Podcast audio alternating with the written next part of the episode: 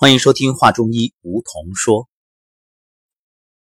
此刻正在美丽的山城重庆。昨天马不停蹄从山东高密到山城重庆，这里即将在今天开启健康沙龙。作为上古养生之道健康沙龙第十四站，重庆也是第一次举行。当然，那在此之前肯定有各种形式的分享，而今天。则意味着真正开启。要感恩上古养生之道的同修帅小琼同学，因为想要把自己所学分享给更多家乡父老，所以就有了这一次爱的分享。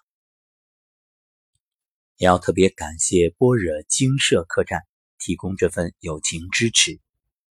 昨晚从机场来到这里，夜。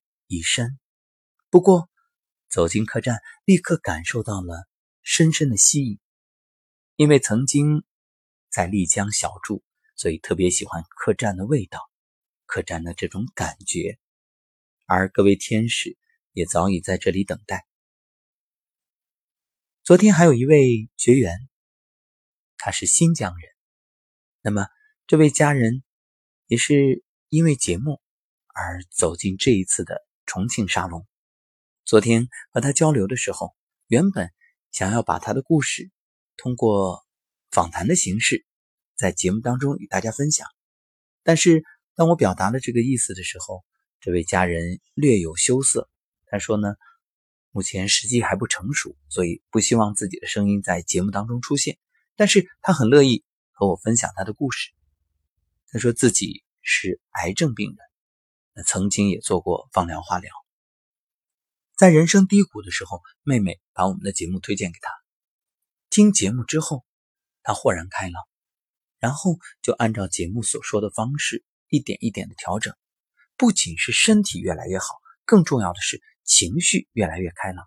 然后他就突然懂了，之前之所以有种种问题，包括患上这样的病，就是与自己的心态、情绪有着密不可分的关系。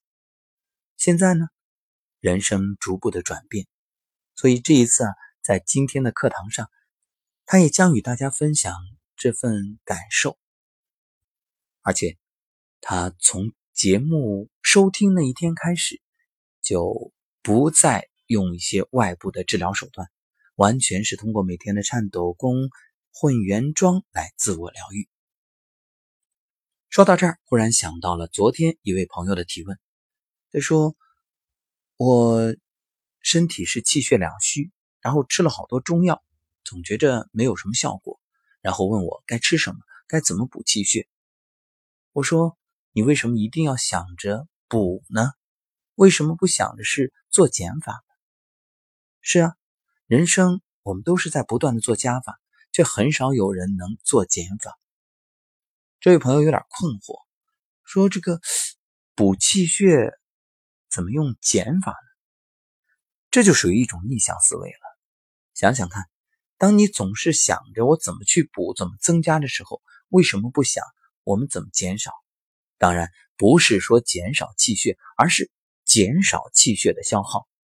事实上，你补的再多，请注意有一个概念：虚不受补。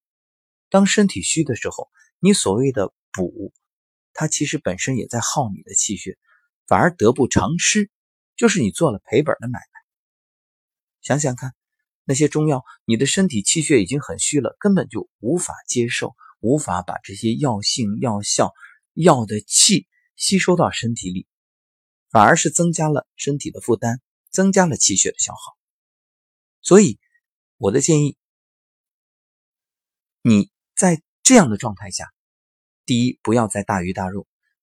山珍海味啊，什么包括这些药，先停一停，而是让自己呢，第一减少思虑的消耗，因为这种无形的拉扯最耗人。你的恐惧、你的担心、你的压力，尤其是很多人患病之后，这种心不安最要命。当你安下心来，好啊，置之死地而后生，不就是生病吗？行，其实生病就是提醒自己，你错了，你当初的生活方式错了。你的想法错了，你的人生错了，那我先定下来，在我找到正确的生活方式之前，我先不急着去做什么，无为而治。比做什么更重要的是懂得自己不该做什么。对啊，你当初熬夜啊，你暴饮暴食啊，你种种自我攻击，那种情绪上的啊郁闷啊、愤怒啊、伤心啊、焦灼呀、羞愧啊，所有这些都是低能量的，这些都是对你最大的伤害。好，我先止损，停下来，然后慢慢的养，养的方法很多，我们所说的。颤抖功、混元桩、太极养生步，这都是啊，这些都是很好的自我养护啊。那你就慢慢做就好了。话不多说，这就是今天想和大家分享的一点感受，也是源于一位朋友的留言咨询。所以想告诉各位的是，当你学会做减法，你会发现人生变得很清爽，不光是少消耗气血，生活当中也是。为什么要不断的买买买，让自己家里堆满呢？物多欺主，玩物丧志。无论你喜欢什么，女性的衣服、包包、鞋子也好，男性的古玩、字画、艺术品也好，多了都变成了累赘，变成了负担。心头事儿也是，你天天思虑那么多，想那么多事儿，那么多牵挂与担忧，那都是在对你自己人生造成一种拉扯，气血构成一种消耗。好。上古养生之道健康沙龙重庆站即将开启，我去准备了。也祝各位每天好心情、好身体、好生活。